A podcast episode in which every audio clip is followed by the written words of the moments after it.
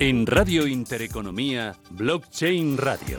Borramos mitos y formamos en activos digitales. Con la colaboración de eToro.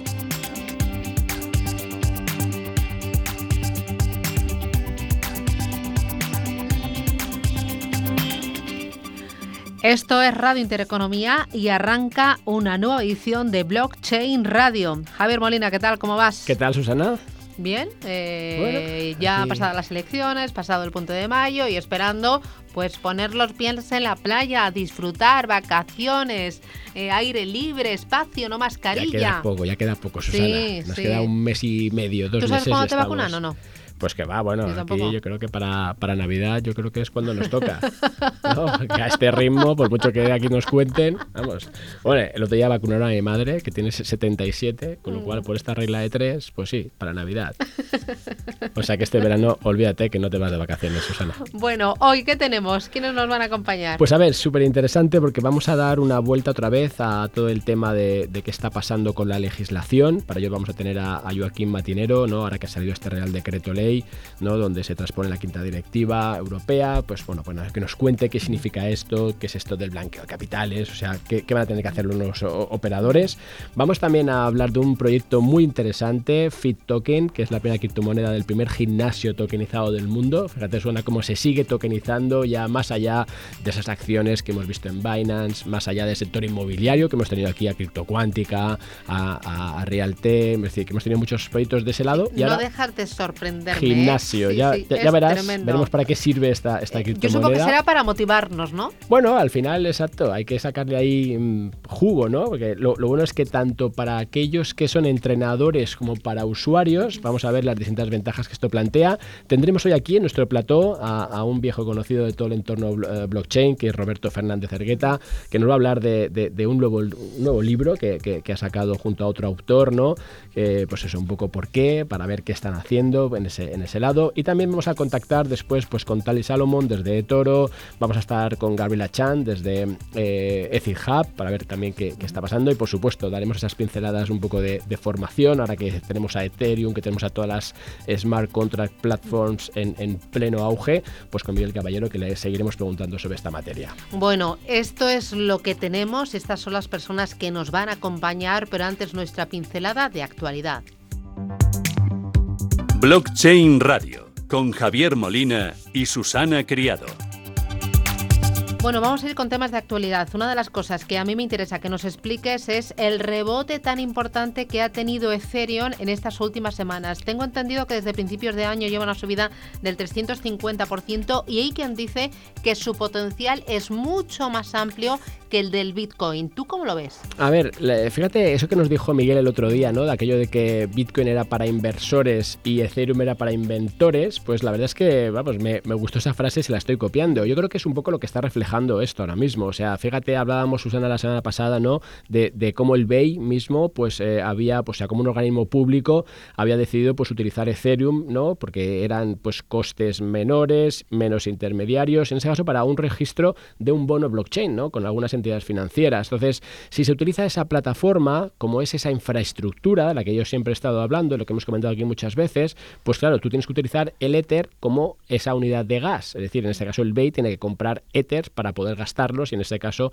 ¿no? Pues poder utilizar esa, esa plataforma. Entonces, esto está haciendo pues que con todo ese incremento de, de, de DeFi, de los NFTs que van sobre Ethereum, pues al final, pues yo creo que la comunidad ha visto pues que esto va más allá ¿no? de, esa plataforma simple que no sabíamos muy bien para qué eh, se puede utilizar, sino que ahí se están creando mm. todas las capas ¿no? y, todo el valor. Yo siempre he dicho, Suena, que al final cuando uno se posiciona en este ecosistema el, y una vez que lo entiende, pues tiene esos dos grandes campos, ¿no? Pues Bitcoin como esa reserva de valor, si quieres, ese, eh, ese sound money que puede llegar a ser un día, esa utilidad que, hay que saber entender y, buscarle. Y luego teníamos pues todas estas plataformas, ¿no? Y hacer obviamente por el número de, apps que tiene, por, por, lo que son volumen, usuarios, desarrolladores, pues como la gran plataforma, ¿no? Entonces yo creo que es ahí un poco donde se explica y, efectivamente, hombre, a nivel de precios, pues no sé, pero a nivel de utilidad yo creo que, que hay mucho, ¿no? También fíjate esta semana, pues eh, a raíz de esto, ¿no? Pues como por ejemplo eBay que está explorando todo el tema de los NFTs y, esos van sobre Ethereum en su, vamos, van sobre Ethereum principalmente, entonces eso genera toda esa esa demanda eh, que, hace pues que Ethereum se colocara pues en máximos históricos no y ahí fíjate que es interesante ver cómo, cómo Bitcoin pierde no pues eh, ha pasado del 71% que capitalizaba en todo el ecosistema a principio de enero a, poco más del 47% actualmente, ¿no? Y, eso pues te, está diciendo justo esta parte, que todo el valor se está creando en esas otras aplicaciones, en lo, que era pues la Binance Smart Chain que hemos también comentado, en lo que es Ethereum y todas estas otras que están ofreciendo esa capa, ¿no? Al final, pues bueno, también es verdad que, hay otros, otras cosas que han pasado esta semana, por ejemplo, el Chicago Mercantile Exchange que saca los microfuturos sobre Bitcoin, que ya cotizan, ¿no? Pues contratos de 0,10 bitcoins, es decir, que son 0,50 dólares por, por, cada tick, 5 por, por, bitcoin. Y, en fin, que se está creando pues todo este valor que, que va más allá de los precios, Suena, que es lo que siempre hemos dicho tú y yo, que, que tenemos que contar todo esto. ¿Por qué? Pues porque cuando tú te posicionas en este ecosistema, pues lo haces porque hay tanto negocio por generarse te quieres posicionar en ese negocio y quieres entenderlo, ¿no? Yo creo que esa es la clave y es el porqué pues, de, todos estos precios al alza. Además de esto, ¿algún otro punto de actualidad? Bueno, comentarte, por ejemplo, el tema de, Dogecoin, que luego vamos a, tener a, a Tali Salomón, que lo acaban de, sacar a la plataforma de, Toro, que sigue subiendo, ¿no? Pues está en máximos también históricos, es decir, que está en el top 10 mm, de, los criptoactivos que más capitalizan, cuando pues era un proyecto que no se tocaba desde su, su lanzamiento. Y bueno, pues vamos a ver si es que hay aquí algo de utilidad que no sabemos ver, ¿no? Pero al final se está convirtiendo todo esto más en un tema social que no en un tema de inversión en sí. Y eso también es importante porque ahora ya no vamos a tener que hablar, fíjate, cuando hablamos de, la inversión clásica, hablamos de ese trinomio, ¿no? De rentabilidad, riesgo, sostenibilidad y habrá que poner una, una nueva, un nuevo punto que es todo el tema de lo social. Lo social, cómo impacta en los mercados, lo hemos visto en acciones, lo hemos visto eh, también pues en, índices, ¿no? Y ahora pues en el mundo de bueno, yo no sé si recuerdas, pero en otra conversación que tuvimos con Miguel Caballero nos dijo que esto del Bitcoin, de los criptoactivos, las criptodivisas, no es más que un instrumento de cambio social. Pues ahí está, y, efectivamente yo creo que habrá que empezar a, incluirlo, ¿no? Vamos a hablar de, de esos cuatro puntos en todo esto de las inversiones. Bueno, vamos con nuestra primera lección de formación. Blockchain Radio. Innovación y formación a la vanguardia. Y la formación llega cada semana con Miguel Caballero, que es CEO de Tutelus. Miguel, ¿qué tal? Buenas tardes, bienvenido. Hola Susana, buenas tardes, ¿qué tal? ¿Qué tal Miguel? ¿Cómo vas? Pues oye, a tope, muy bien, contento, con muchas cosas, trabajando con muchos amigos, así que feliz de la vida. En plena ebullición todo el ecosistema, ¿no? O sea, veo que al final ya estamos hablando ya no solamente de, lo que son esas blockchains, ¿no? A, nivel de infraestructura, sino ya capas, soluciones de, capa 2, como por ejemplo el tema de, de Polygon, ¿no? De, de, Matic en este caso, que creo que están tomando desde luego pues cierto impulso, que es también lo que tú crees que justifica este auge, por ejemplo, de lo que son precios en el caso de, de Ether. Pues mira, es una buena pregunta. Eh, es una buena pregunta porque hemos estado muchísimas semanas hablando de lo difícil que es trabajar en Ethereum eh, por los problemas del gas, ¿verdad? Por el alto coste del gas para pequeñas transacciones. Pero afortunadamente, eh, pues los problemas se están solucionando. Entonces, cada vez hay más servicios disponibles en segundas capas, en Matic, en XDAI, y eso hace que, bueno, pues que ciertas transacciones se vayan a estas segundas capas y por lo tanto eh, deje la red de Ethereum pues más desatascada, vamos a decirlo así. Y luego veo también un movimiento muy importante, bastante técnico, y no me quiero, eh, eh, bueno, no quiero explicar demasiado para no volver loco al oyente, pero básicamente algo así como que los mineros en Ethereum actualizaron hace un par de semanas el, el software de minado para evitar que ciertos bots que estaban continuamente haciendo pujas en plataformas de AMM, Automated Market Making, eh, tipo Uniswap, pues siguieran haciendo esas pujas eh, on-chain. Y de manera que esos bots han empezado a hacer las pujas desde ese momento off-chain. ¿Vale? Eso ha provocado que el gas haya pasado a niveles de hace un año o más. O sea, en Ethereum hemos pasado de pagar, me invento, ¿eh? yo quiero mover a, eh, a Javier 20 dólares en Ether y tengo que pagar una comisión de 30 dólares, a pasar a pagar ahora 3 dólares.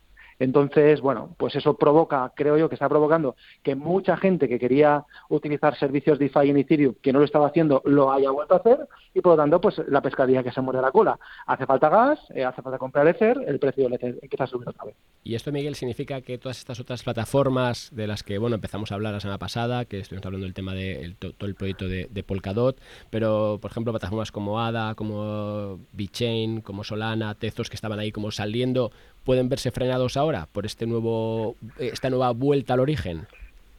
Yo creo que sí. Yo nunca he sido demasiado partidario de, que planteasen eh, todas estas plataformas unos serios competidores a Ethereum. Tenemos sobre todo, creo yo, pues a, Cardano, quizás ya a EOS, que llevan ya toda la vida, ¿no? Llevan desde el 17 dando guerra. Eh, llevan desde el 17 también un poco la promesa de solucionar los problemas pues que Ethereum no solucionaba en cuanto a velocidad, escalabilidad, etcétera. Pero al final hay una cosa, Javier, que no tenemos que olvidar, eh, que es lo más importante, creo yo, para que cualquier proyecto de, de blockchain pues triunfe, que es el ecosistema que es capaz de crear tanto a nivel de usuarios como a nivel de desarrolladores. En ese sentido, nadie hace sombra a Bitcoin y a Ethereum, tienen los ecosistemas más potentes en desarrolladores y en usuarios, y todas estas plataformas nuevas, eh, nuevas que como te digo no son tan nuevas, eh, Cardano, por seguir con el ejemplo, ¿vale? Con Cardano y con EOS, pues oye, en las blockchains están muy bien. La de Cardano, técnicamente hablando, está genial. El, el proyecto fue impulsado por un par de matemáticos. Eh, desde una perspectiva técnica pura, pues está muy bien construido. Ahora bien, ¿cuántas empresas hay desarrollando sobre Cardano? ¿Cuántos usuarios hay trabajando sobre Cardano más allá de comprar o vender el token? ¿vale? Entonces, claro, cuando al final te das cuenta de que ciertos proyectos eh, lo que necesitan es precisamente esto, ¿no? Comunidad de atraer talento y no son capaces de hacerlo, pues yo creo que, como tú bien decías, es un poco una vuelta a los orígenes y, volver a confiar en las más importantes como plataformas que van a concentrar desarrollo, tecnología y usuarios. Y oye, eh, Miguel, ahí con, vamos, cada semana tenemos alguna noticia de, algún hackeo que está produciendo en todo este tema en, entorno DeFi. ¿Eso afecta, eso cómo, afecta? ¿Cómo tenemos que, interpretarlo? ¿Como un mal menor de un inicio en el cual pues estamos todos experimentando? ¿Como un problema con el que, que, convivir? Porque el último de esta semana ha sido además sobre la Binance Smart Chain. ¿Cómo, ¿Cómo, tenemos que ver esa parte? Pues mira, yo creo que lo primero es que tenemos que entenderlo bien desde una perspectiva de educación y formación. Y hay que entender, por ejemplo, que los hackeos eh, no se producen en la propia cadena de bloques, sino que se producen en contratos o en aplicaciones que están por encima, ¿vale? Esto es importante porque, claro, todos oímos, eh, han hackeado tal, han hackeado Bitcoin, o han hackeado Ethereum, eh, Ayer hablaba con otro periodista del tema de este, ¿no? De la DAO y tal. Bueno, no han hackeado Ethereum, o ayer o esta semana no han hackeado la Binance Smart Chain. Han hackeado un contrato que unos desarrolladores hicieron y, bueno, pues eh, no lo hicieron bien y han hackeado ese contrato. Lo que pasa es que ese contrato, como todo, como todo en DeFi, pues tenía dinero y entonces al, estar el contrato, vamos a decir, roto, pues alguien se ha dado cuenta y se ha llevado el dinero. Pero es importante ese matiz porque la tecnología garantiza la seguridad al 100% y hasta ahora ninguna gran blockchain eh, pública ha sido hackeada, ¿vale? Entonces, dicho eso, pues nos tenemos que ir siempre a proyectos eh, sólidos, que estén auditados, eh, que sepamos que haya desarrolladores ecosistema eh, o empresas por detrás eh, que bueno pues que le den valor y, que lo refuercen y bueno y como todo pues entrar poco a poco aprendiendo y nunca por encima de nuestras posibilidades. Claro entiendo Miguel que, el que tengamos en, Ethereum y en Binance más de 125 mil millones bloqueados pues también lleva a eso no a que hay cada vez más proyectos no son todos pues oye igual de válidos y que te deja esas brechas de seguridad y que luego es muy fácil, eh, al final, Javier, copiar todos estos proyectos. Quiero decir, eh, por ejemplo, claro, los smart contracts, la mayoría de los smart contracts son públicos. Entonces, cogerte el código de un smart contract muy conocido, como es el de Uniswap, y forquearlo, ¿vale? Es decir, hacerte una copia y subirla a, la blockchain es muy fácil. Nosotros hemos forqueado para algunos de nuestros proyectos, eh, por ejemplo, PancakeSwap, que es el, el, el, exchange descentralizado por excelencia en la Binance Smart Chain. Es muy fácil hacerlo. Lo que pasa que, claro, eh, por ejemplo, no lo hemos hecho nosotros para crear un token e intentar competir contra, contra esto, ¿no? Lo hemos hecho para, con otros fines. Entonces, al final hay que darse cuenta que manejar esa tecnología es muy sencillo desde una perspectiva tecnológica para desarrolladores, pero como decía el, el famoso tío de Spider-Man en la película, que, que, hemos hablado de él más de una vez, eh, todo gran poder conlleva una gran responsabilidad. Entonces, bueno, como usuarios nunca nos deberíamos meter en proyectos, como digo, pues que acaban de salir, que ha forqueado un amiguete, eh, los temas aquí de, de, seguridad son muy serios, pero... Mm. Miguel Caballero, CEO de Tutelus, gracias. Todo gran poder lleva una gran responsabilidad. O sea que eso es de la película. Totalmente. No lo sabía yo, ¿eh? Nos va dejando citas, Miguel, en cada Oye, yo las voy ¿eh? apuntando, ¿eh? La semana pasada Bitcoin es para inversores y Ethereum para inventores. Esa la estoy utilizando yo también, ¿eh? Te lo vamos a copiar. Oye, gracias, Miguel. Estáis autorizados. Cuídate. Un abrazo. Un abrazo, Adiós. gracias. Blockchain Radio. Caso práctico. Bueno, te voy a presentar al siguiente de nuestros invitados. Lleva más de 25 años vinculado al mundo del fitness. Abrió su primer gimnasio en 1996. Es el creador del método Slow Fit y, entre otras cosas, fundador de Slow Training. Y ahora se ha liado en esto del blockchain, de la tokenización y lanza los Fit Token. Está con nosotros Lucas Leal. Lucas, ¿qué tal? Eh, buenas tardes, bienvenido. Buenas tardes, ¿qué tal? Bueno, Fit Token es la primera criptomoneda del primer gimnasio tokenizado del mundo. Sí, la verdad es que, bueno, yo estaba apasionado por el proyecto y no lo sabíamos. Fue Miguel al final cuando creamos todo que nos dijo, oye, que soy los primeros del mundo, ¿no? pues, pues, bienvenido. Oye, eh, eh, cuéntanos, o sea, eh, ¿qué, es los, qué, ¿qué son los Fit Tokens? ¿Cómo empieza esto? Bueno, en realidad empieza pues como todo, ¿no? Yo me he dedicado a la biomecánica y al entrenamiento e intentar ayudar a la gente a través de, del ejercicio y mejorando su salud. Y ha sido muchos años de, mucho trabajo en esto, ¿no? Y bueno, paralelamente pues te vas metiendo, ¿no? Tengo amigos, clientes que están muy metidos y, y empiezas a, cuestionarte muchas cosas y a empezar a, a, probar en esto, como bien dice Miguel, ¿no? Poco a poco vas entendiendo, vas aprendiendo y al final, hostia, yo ya hace como 10 años, cuando creé una academia online, que empezamos a hacer los primeros en general plataformas de formación online, porque yo tengo un, centro de hace tiempo, pero paralelamente tengo una empresa de formación donde formo entrenadores, pues llevo 20 años haciéndolo, ¿no? Y los mejores pues van viniendo con nosotros, ¿no? Los que consideramos tal. Entonces ya creé, ya creé una monedita interna dentro de la plataforma, pero era interna, ¿no? Entonces pensé, oye, esto es posible, esto es posible utilizarla o generar una moneda, pero que ya sea real, que esté en la blockchain, claro que es posible, ¿no?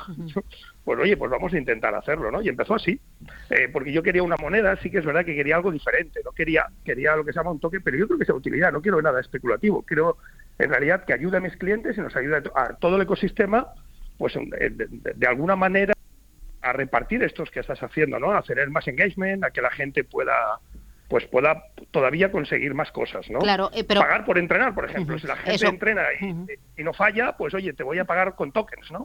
Cuéntame para qué sirven esos... Cuéntame para qué sirven exactamente esos eh, tokens. Eh, ¿Qué puedo comprar yo? Bueno, en realidad es una mezcla. Ha sido, al final se ha, metido, se ha ido haciendo grande, ¿no? La, la idea en un principio lo teníamos diseñado pues para que nuestros clientes, tanto de la academia de formación como del, de nuestro centro, pudieran utilizarlos para comprar más sesiones, comprar merchandising, eh, acumular más tokens, ¿sí? incluso cambiarlos por, por bitcoins o cambiarlo por, mira, todo esto tengo un reward, si me traes un cliente, pues tengo todo automatizado y todo que pueda, y que sea una moneda real, que al final pueda conseguir de alguna manera pues cambiarla y, y tener una criptomoneda real, ¿no? Pero que en realidad parte de todos estos del esfuerzo de la empresa, pues en vez de dárselo a, a marketing digital, a Google, pues se lo reparta a mis clientes y eso pueda generar por mucho más. Todavía estamos en proyecto, pero creemos que va a ser va a ser muy interesante. La gente prefiere pues que esa parte que contribuir al, al, crecimiento del gimnasio, pues también lo puedan adquirir ellos en tokens, ¿no? O sea, Luego, Lucas, paralelamente. Perdona, Lucas, o sea, o sea lo, que eh, has, montado es un ecosistema, en este caso, pues que se utiliza por clientes y por también entrenadores, ¿no? Por los cuales Exacto. tú puedes, en este caso, compensar a ese entrenador por la clase que te está dando. Con tokens. Exacto. O, por ejemplo, yo puedo compensar al entrenador por, por, conseguir resultados, por tener más sesiones, pero puedo conseguir a los entrenadores que están haciendo cursos con nosotros, por visualizar, por pasar exámenes, por conseguir niveles, porque tengo todo como un gaming, y esto les das recompensas tokens por traerte nueva gente, por traerte referidos y lo mismo los alumnos. Si mejoran el porcentaje de grasa, tenemos unos test, ha mejorado, pues también te doy token. Si no has fallado en dos meses te doy token. Si consigues, nosotros tenemos todo computerizado. Eh, y, yo, por ejemplo, alumna, si consigo no fallar ni a una sola sesión, si consigo quemar más calorías de la previsto, si consigo ponerme en forma, esos tokens que yo consigo, ¿para qué me sirven? Esos tokens se sirven para varias cosas. Eh, lo primero es puede conseguir comprar muchos de nuestros productos con esos mismos tokens. Por lo tanto, podrá coger más sesiones de entrenamiento personal, más bonos, más test. Y por otro lado, ahí ya entramos en el mundo cripto como es un token real, lo puede sacar a su billetera, vamos a entrar en Binance Smart Chain, eh, por lo tanto estamos, eh, lo puede stackear y eso genera más rewards porque tenemos una parte de farming y una parte de nuevos eh, tokens para la gente que, que stackea o que incluso mete pool de liquidez en Pancake. Y todo esto se convierte en una mezcla entre un token de utilidad y que realmente esos tokens le van a servir no solo para conseguir más sesiones y para generar más staking y más rewards, por ejemplo, si la gente acumula tokens y los mete en staking, pues todavía tiene más multiplicadores de, los, de estos beneficios. Tienes un multiplicador por 4, por 6 o por 8 por conseguir ser constante. Pero aquí, Lucas, aquí, Lucas, el tema del staking y el farming, ¿cómo funciona realmente?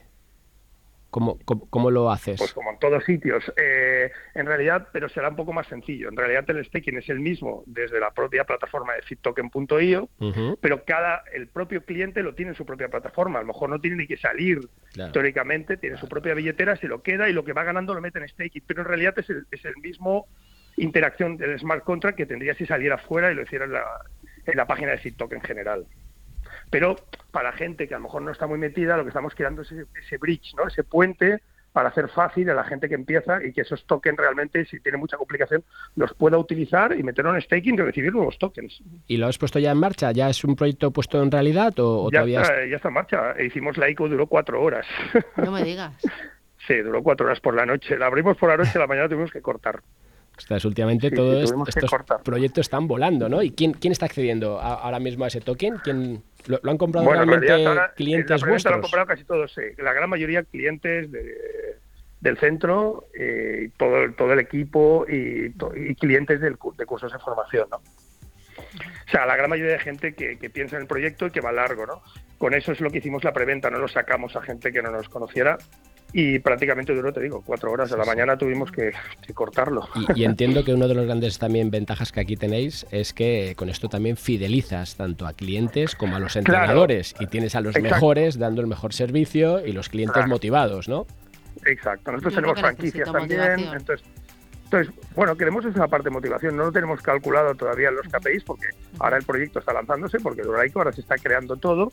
Y además, con la, una cosa que yo en un principio no quería hacer en fase 1, pero Miguel me animó, digo, esto es posible, esto es viable, es si te pones a pensar desde el punto, desde el punto de vista del mundo cripto, también está buscando muchos tokens a veces son bastante volátiles, son tokens especulativos, este no tiene nada que ver, va muy largo.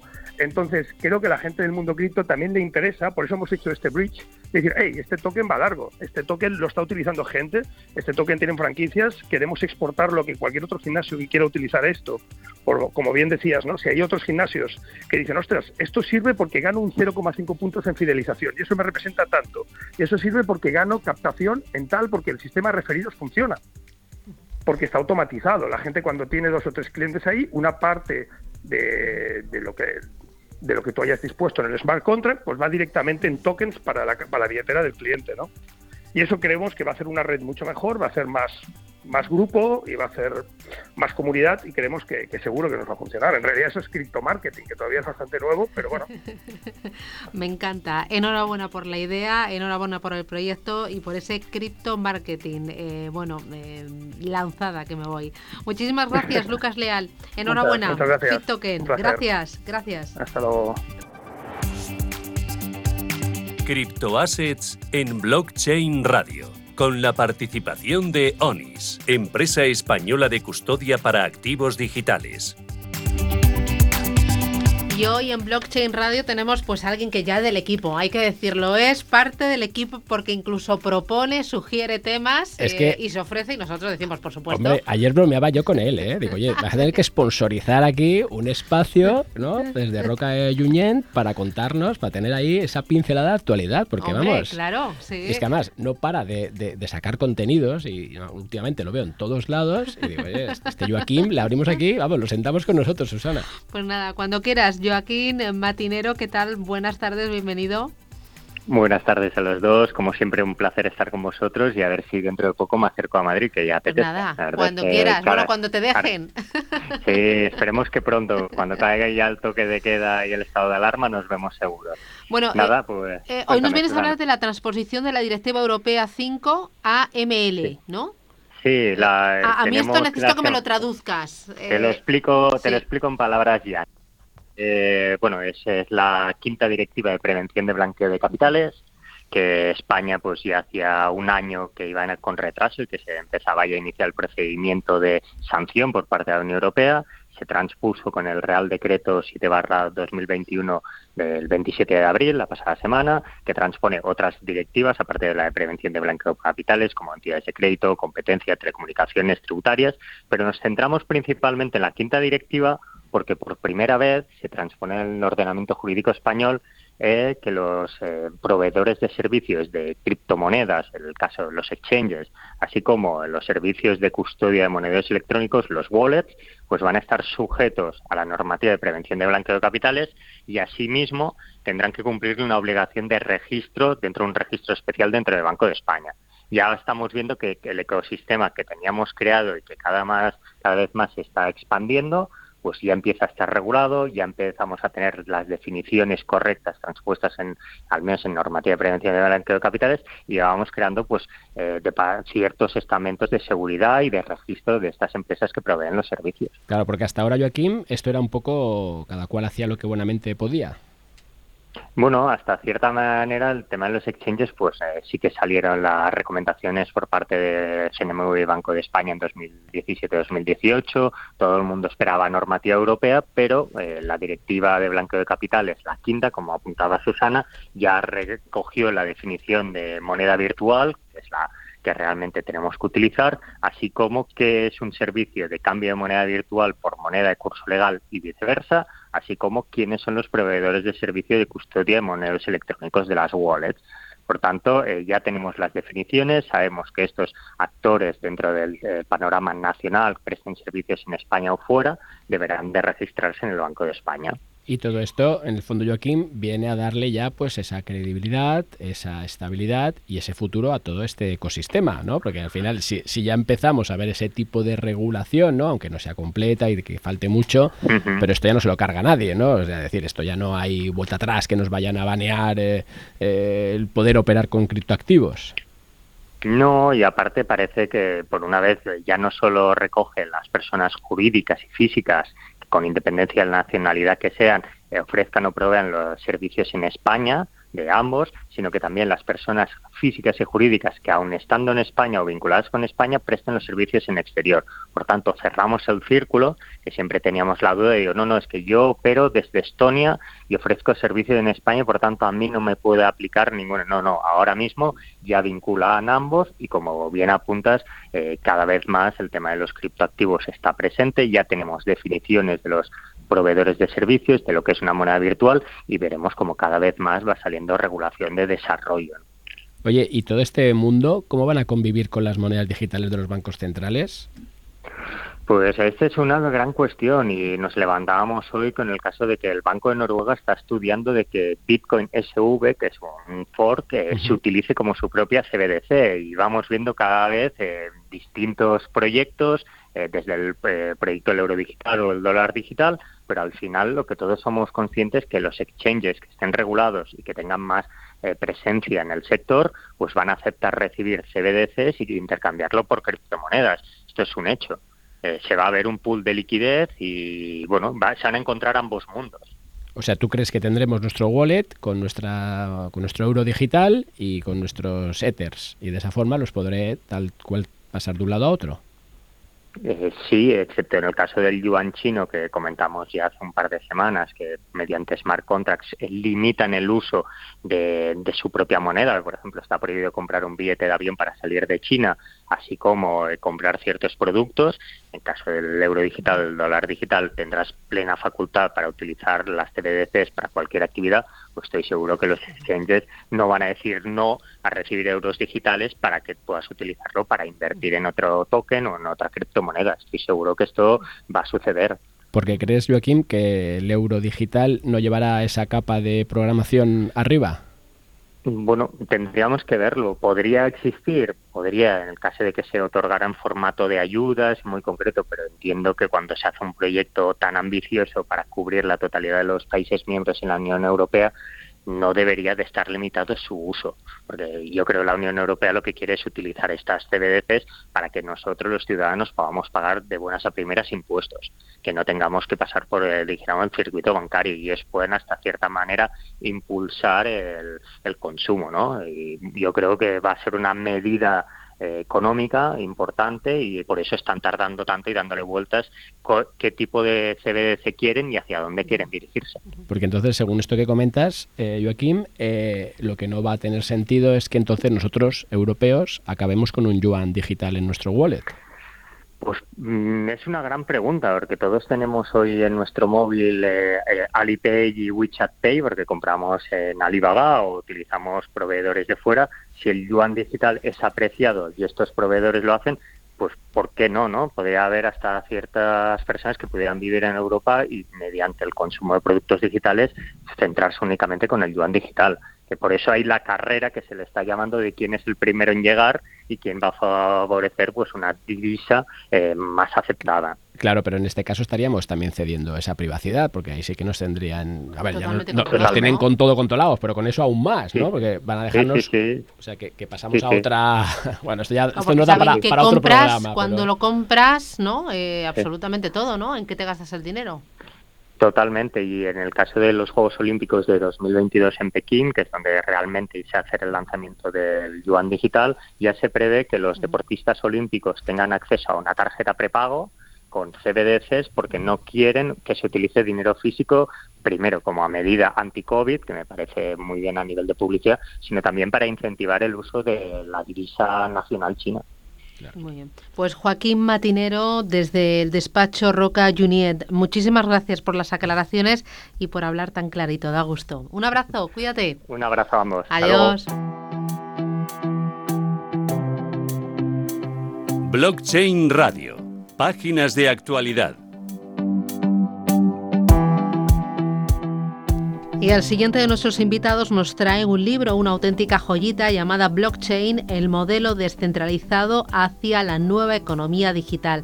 Roberto Fernández Cergueta. Roberto, ¿qué tal? Bienvenido, buenas tardes. Hola, buenas tardes. Muchas gracias. Muchas gracias por venir aquí a los estudios de Blockchain Radio, de Radio Intereconomía, y presentarnos esta, esta obra. Roberto Fernández Cergueta es miembro de la Junta de Alastria y embajador de LaChain. ¿Se dice así? Sí, LaChain. LaChain. Eh, oye, cuéntanos, eh, ¿qué es esta joyita que has traído? ¿Qué nos cuentas? Bueno, pues esto es un, es un libro que he realizado junto a un buen amigo, eh, Dionín Espral, y al final, bueno, pues eh, durante todos estos años que hemos estado contribuyendo un poco al ecosistema, tanto a nivel nacional como internacional, pues queríamos reflejar un poco las lecciones aprendidas y acercar un poco esta tecnología al al lector, pero no desde el punto de vista tecnológico y solo hablando de blockchain, sino un poco de las posibilidades que existe, las lecciones aprendidas, que ha funcionado y que no ha funcionado, y también, bueno, pues intentar eh, dar algún titular de lo que viene, porque lo que está pasando ahí fuera está cambiando muy rápido, eh, nuevos contextos, nuevos modelos productivos, entonces, bueno,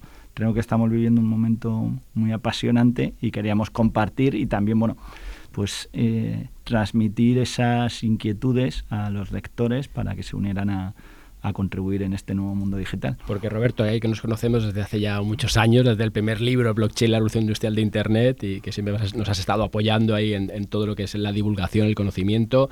Eh, ¿Cuál es el cambio que has visto desde aquellos, no, desde el 2016 hasta ahora y que te lleva pues a tener que tener esa necesidad de, plasmarlo en un libro y darlo a conocer? O sea, ¿cuál, crees que ha sido el gran, no sé, la, evolución en estos, en, estos años? Sí, pues bueno, yo creo que eh, la principal evolución o lo que destacaría, ¿vale? Porque al final Eh, más allá de una tecnología, creo que eh, lo que destacaría es que eh, muchas veces hemos hablado de blockchain, blockchain y muchas veces se habla de la tecnología per se. Y al final a nosotros nos gusta hablar un poco de la convergencia del resto de tecnologías. Blockchain es una parte de esa puzzle de las arquitecturas que hay que construir para sustentar los nuevos modelos de negocio, pero aquí va de integrar todas esas nuevas tecnologías, incluso con las actuales, y también un poco cambiar ese modelo de trabajo y creo que los ejercicios de los ecosistemas y vosotros que sois eh, también la voz de muchas de estas iniciativas y habéis traído aquí invitados pues bueno de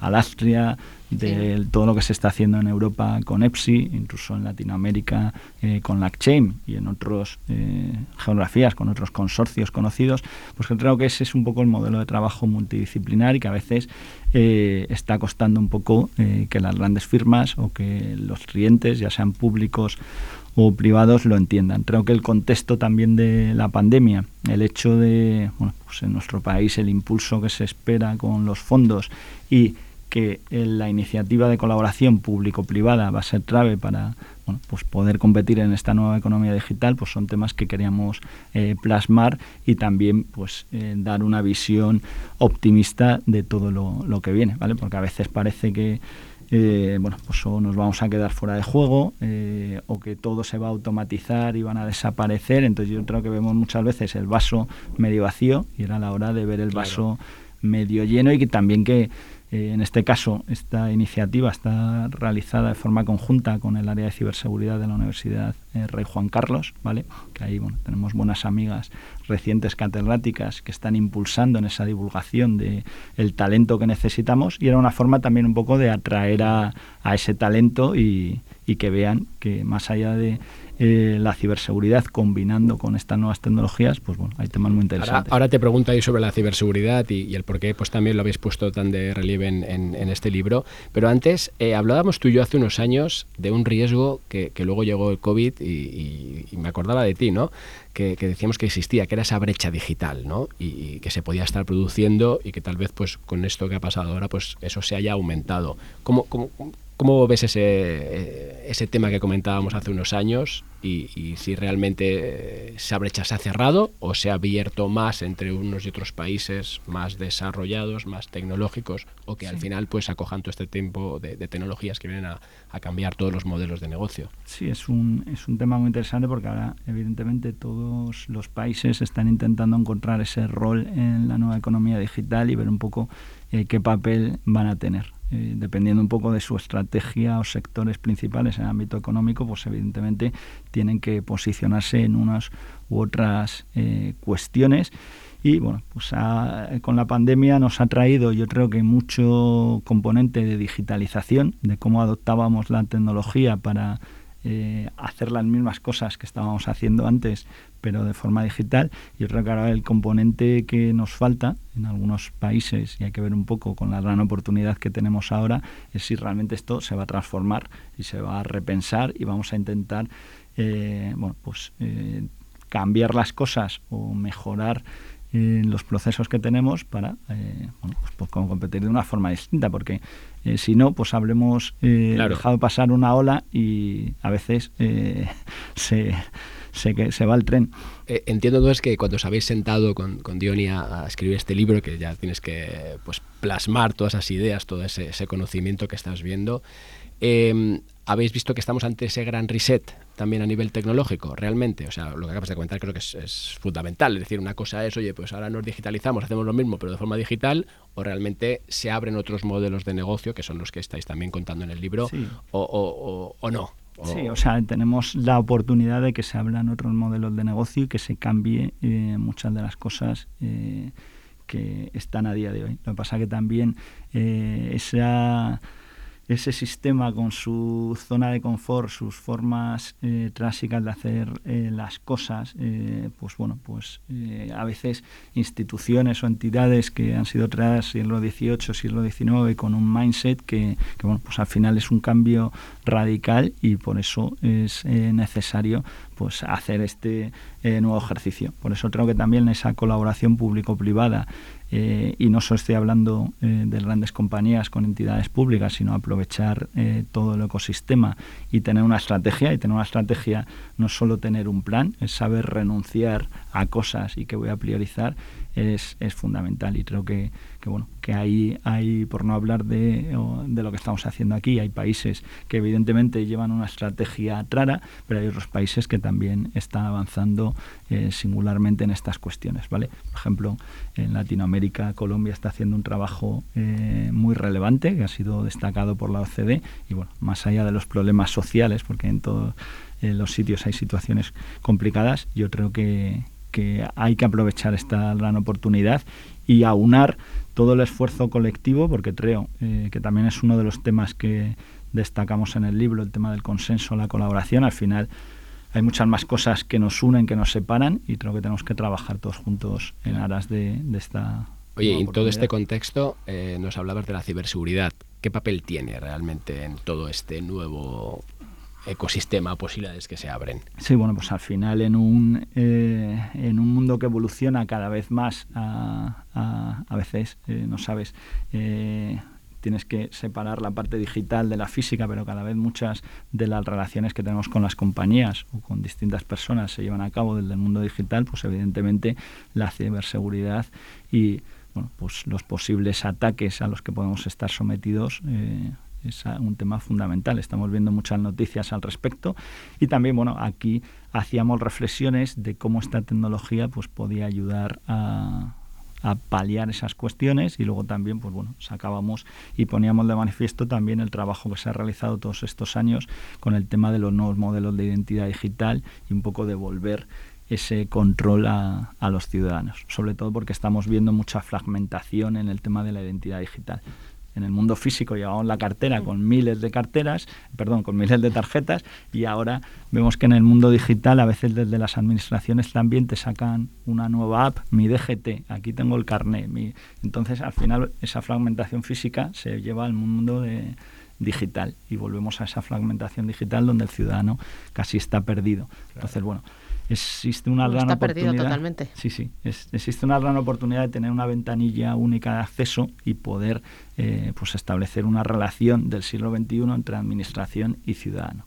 Es verdad que eh, hay países que están trabajando en esto, tenemos ejemplos que bueno que no sé si son afortunados o no pero bueno en China con WeChat tienen un punto de entrada única y pueden hacer muchas cosas eh, con la administración con las compañías a través de ese punto de entrada única y aquí hablábamos de la gran oportunidad que tenemos de la identidad digital con los nuevos modelos para hacer estas cuestiones. Claro, porque es con la administración, pero también con cualquier entidad privada. Estoy pensando que yo en lugar de entrar a cada banco por separado, entrar a todos mis bancos desde un único punto. Sí, porque ahora es un poco... Mm, sí, ahora se ha trabajado... O sea, nos parece que es muy fácil y muy, pero lo piensas fríamente, eh, o entrar a todas tus aplicaciones y a todo tu universo desde un único punto. Eso es, al final tú eres dueño de tus datos y la idea es de cómo puedo compartir esos datos con mm. terceros de forma pues eh, lo Eficaz, más sencilla, pues, sencilla rápida. Y sobre todo también, bueno, hemos tenido en la administración pública eh, soluciones para intentar tener una relación electrónica sencilla cuando me autentico, modelos de Trave, modelos ahora, pues, el Trave PIN, intentan, oye, como ciudadano le doy una facilidad para todo lo relacionado con el mundo electrónico. Pues la idea es no solo público, sino que sea público-privado y facilitar eso. Y es un tema pues muy interesante que, Última pregunta, Roberto. ¿Dónde encontramos el libro? Porque he visto que en Amazon todavía no lo tienes. Sí, bueno, todavía no está en Amazon. De momento está en la página web de la editorial Rama, ¿vale? Que aprovecho, bueno, pues tanto a Marta, a Maribel, que son las catedráticas de la universidad, y a la editorial Rama, que nos dio la oportunidad, bueno, entonces nosotros somos baldanitos y nos encanta hablar o escribir, pues de contar nuestras ideas. Y bueno, a través de la web de Rama está disponible el libro y bueno, en los próximos meses haremos bueno, también algún ejercicio de dinamización para, para que bueno, los lectores se acerquen a Y te va a tocar tokenizarlo, lo sabes, ¿no? Sí, sí. Tiempo al tiempo. Roberto Fernández Cergueta, miembro de la Junta de Alastria, embajador de La Chain. Enhorabuena por esta criaturita blockchain, el modelo descentralizado hacia la nueva economía digital. Gracias y enhorabuena. un abrazo. Gracias, un abrazo. Blockchain Radio. Actualidad, información y rigor. Y nos vamos a Israel. Allí está Tali Salmon, que es directora regional para España y Latinoamérica de eToro. Tali, ¿qué tal? Buenas tardes, bienvenida. Buenas tardes, Susana Javier, ¿cómo están? ¿Qué tal, Tali? ¿Cómo vais? Por acá vamos bien, vamos eh, viviendo la vuelta a la vida, ¿no? Así le llaman. Sí, sí, estáis todos vacunados ya, ¿no? Dentro de, de Toro he visto, ¿no? El otro día vi unas imágenes, ¿no? De la gente trabajando ya sin mascarilla, sin tan tranquilos. Sí, sí, sí, fiestas y teatros y, ya toda la vida vuelve a la vida, todo. La, última, el, último dato que vi de, de enfermos fue solo 47 en un día. Pues enhorabuena, a ver si nosotros volvemos a las fiestas, a la vida y al disfrutar como antes, pronto. Ya te digo. Muy pronto. Oye, Tali, pregunta de hoy. Eh, he visto que habéis que seguís incorporando activos digitales a la plataforma eh, y esta vez pues, me ha, sorprendido que, que, metierais a todo el tema de Dogecoin. O sea, ¿por qué y qué se persigue con este criptoactivo, por llamarlo de alguna forma? Bueno, hoy justo me estaba preguntando cómo pronunciarlo, si Dogecoin o Dogecoin, dependiendo, ¿no? De cómo lo leemos en España. Eh, la verdad que es nuestro compromiso otra vez eh, sobre nuestra visión sobre el mundo cripto, eh, que, tiene un gran futuro y que creemos en él y por ende estamos todo el tiempo agregando nuevas criptos a la plataforma. En este momento elegimos de Dogecoin. mucho fue por una mm, necesidad y un, que vimos de los inversores que han tenido una demanda muy grande para para esta cripto, que no te olvides que tenemos 20 millones de usuarios en este momento registrados en eToro, en todo el mundo, y, hemos visto una gran demanda por parte de nuestros usuarios y por eso hemos decidido agregar esta, esta cripto, eh, que bueno, para el que no la, no la ha visto todavía, eh, se ve como una moneda eh, con una cara de un perro. Exacto, ¿no? Que era ese meme que se hizo años atrás, se dejó ahí olvidada y que al final se ha pumpeado un poco, ¿no? Por parte de, Elon Musk y, toda esta, ¿no? Toda esta parte social, pero que justo decíamos al principio del programa, Tali, que dentro de ese, de ese trinomio, ¿no? De sostenibilidad, rentabilidad, riesgo que hay que controlar, también la parte social tiene su importancia y vosotros dentro de Toro sois especialistas en eso. Exacto, la verdad que como tú dices, Dogecoin se creó en el 2013, en diciembre de 2013 en Australia, como fue como un fork de Litecoin. Eh, y obviamente está bastante influida en la parte social, eh, se ha sido creado como una forma de dar propina a los creadores de contenido en las redes sociales y, por supuesto es una moneda que eh, en todo su, su, tiempo que, que, es una cripto, perdón, en todo el tiempo que está, que, está influenciada directamente por las redes sociales y, se puede ir viendo a, medida que uno va viendo ¿no? los comentarios que se van generando. ¿Y está generando mucho interés, mucha expectación? Sí, la verdad que está generando mucho interés. Eh, hemos visto, obviamente, que, los resultados pasados no justifican lo que va a pasar y hay que tener cuidado. Las criptos son eh, instrumentos de alto riesgo, eh, pero hemos visto una, una subida desde, desde que se eh, adicionó a la plataforma el día de ayer. Y una cosa más, decías, Tali, que tenéis ya 20 millones de usuarios en el mundo. Eh, ¿Cuánto ha crecido en el pasado ejercicio? Y no sé si tienes el dato o te pillo en este arranque de, ejercicio el número de usuarios, porque entiendo que eh, todo este interés por las criptomonedas, por Bitcoin, el interés de los institucionales, ya no solo del retail, sino de los institucionales, habrá hecho que muchos más usuarios entren en vuestra plataforma. de cuánto ha sido el crecimiento? Es correcto, eh, Susana, la verdad que un poco me pillas en que no he medido el crecimiento del último trimestre, pero sí te puedo decir que el 2020 lo habíamos empezado con eh, 12 millones y, y, ahora estamos en 20, es decir que desde, desde, desde el principio del 2020 hasta hoy en día hemos crecido en 8 millones. Pues enhorabuena y grandes éxitos. Tali Salmon desde Israel, gracias y que disfrutes sin mascarilla. Un abrazo, hasta pronto. Muchas gracias, buen día. Blockchain Radio, en Radio Intereconomía. Y en la recta final le abrimos una pequeña ventanita en este blockchain radio a Etihaf y en esta ocasión tenemos la oportunidad de charlar con Gabriela Chan. Gabriela, bienvenida, buenas tardes. Hola, ¿qué tal, Susana? Buenas tardes. Un gustazo estar con vosotros. Oye, Gabriela, primera pregunta, así ya directamente, que como siempre nos queda poco tiempo. He visto que, eh, has, sacado en, en, LinkedIn, creo que lo he visto, una diferencia entre crowdlending y crowdfunding. ¿Por qué, eh, el, el porqué de esto? Ah, bueno, es como un punto para enganchar a la gente, ¿no? Con la curiosidad eh, y pues es como un, pequeño cuestionario, ¿no? Para, para generar interés en el tema, porque hay gente que como que le suena, pero no termina de saber la diferencia entre uno y otro. Y como el mundo empezó con el crowdfunding, pues ahora es el momento de explicarles el crowdlending. Claro, porque cuando hablamos de Hub, ¿de qué hablamos? ¿De qué tipo de, de inversión de impacto estamos hablando? Hablamos de crowdlending, de financiar a personas para que incrementen su propia productividad y salgan adelante a base de su propio trabajo, ¿no? de su propio esfuerzo. Y nosotros utilizamos nuestros superpoderes prestándoles dinero, no regalándoselos. ¿no? Entonces, cuando las dos partes ganan, pues el impulso es muchísimo mayor. ¿Y cuál sería la diferencia entre eh, sostenibilidad y regeneración, si quieres, o esa actividad más regenerativa? Ah, esto me encanta. Bueno, eh, tenemos que entender que el, que el capital no es solo monetario, ¿no? También es medioambiental y cuando hacemos una ecuación para ver si algo es rentable, pues no es a costa del capital. Sin embargo, el desarrollo en los últimos años a nivel planeta, pues sí que ha sido a costa de, este otro capital medioambiental. Con lo que ya no basta ser sostenibles, ¿no? Ya no basta dejar de dañar las cosas. Ahora hace falta reparar ese déficit y para eso hay que ser regenerativos, ¿no? Hablamos de agricultura regenerativa, hablamos también de economía regenerativa, ¿no? Y es en lo que en lo que estamos enfocados ahora. O sea, somos pioneros siempre en ir con la palabra nueva, no con la gente que se acostumbra ya, y sostenibilidad ya no suena a todos, pero bueno, ahora la palabra nueva a la que tenemos que ir a por todas es regenerativo, regeneración. ¿Podemos hablar de inversión sostenible en actividades regenerativas? Claro que sí, claro que sí, por supuesto. Eso es lo que nosotros estamos planteando, ¿no?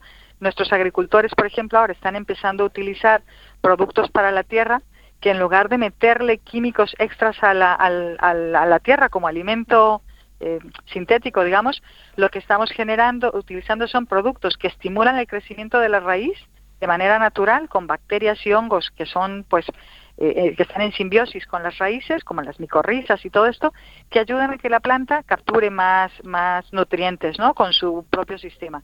Y luego al cultivar el café bajo sombra, que es lo que hacemos nosotros, pues mantenemos toda esta capa de bosque natural que protege la biodiversidad. ¿no? Es un sistema de cultivo integral. Y cuando tú consumes este tipo de productos, estás apoyando esta, esta regeneración. Y si les prestas dinero, pues también. O sea, que hay muchas, muchas líneas en las que puedes apoyar este tipo de, de, de política, digamos, regenerativa. Y oye, Carmela, si uno entra ahora en la plataforma de FitHub, ¿qué proyectos tenéis actualmente abiertos para esa, ese crowdlending sostenible en actividad regenerativa? Bueno, pues en este momento es echarles el último empujón porque ya terminaron con la cosecha, ya han entregado el fruto de este enorme esfuerzo y lo tenemos nosotros en nuestras bodegas procesándolo y preparando para la exportación, ¿no? Entonces ahora lo que le pedimos a la comunidad es ayudarles a dar este último empujón para exportar sus productos a países donde se valora este, este café y, consumirlo. Entonces, la plataforma de crowdlending ahora está enfocada a la financiación de toda la logística de exportación. Y ahora mismo, ¿cuál es el mercado que está tirando más de, esa parte de demanda, de ese café de impacto? España. Mira, estamos, eh, espero que en España crezcamos. Desafortunadamente España es el primer importador de café robusta del mundo. Oh. Eh, tenemos un camino que andar. Ya tenemos por lo menos cuatro o cinco años entrando a café de especialidad. Sí que está cambiando y nosotros estamos luchando por ello, ¿no? De hecho, vamos a traer un contenedor entero confiando en este crecimiento que está teniendo el mercado español por adquirir un café que sí te guste, que no te haga daño y, que además ayudes a otros, ¿no? Cuando lo tenemos. Una, una, calidad excepcional, es café de especialidad. Y también estamos con mercados en Reino Unido, China, Canadá y Estados Unidos. Y bueno, este es el año en que empezamos a crecer la operación, de 40 toneladas el año pasado a 100 toneladas este año. Así que estamos abiertos a nuevos mercados y por supuesto España siempre está en nuestro corazón en ese sentido y un contenedor completo viene para acá. Pues enhorabuena, Gabriela Cham, desde CIJAF. Grandes éxitos. Hasta pronto. Adiós. Muchísimas gracias. Hasta la semana que viene. Javier, que se nos fue el tiempo. Sí, al final aquí. Y, fíjate toda la vuelta que hemos dado aquí en una hora. Estamos haciendo, vamos, batiendo récords. Porque hablamos de criptos, hablamos de proyectos blockchain, de, libros, de gimnasios tokenizados, de inversión de impacto. Me ha gustado. Ha ido volado. Gracias, cuídate y hasta el jueves que viene. y ustedes nos pueden seguir en www.blockchainradio.es. Adiós.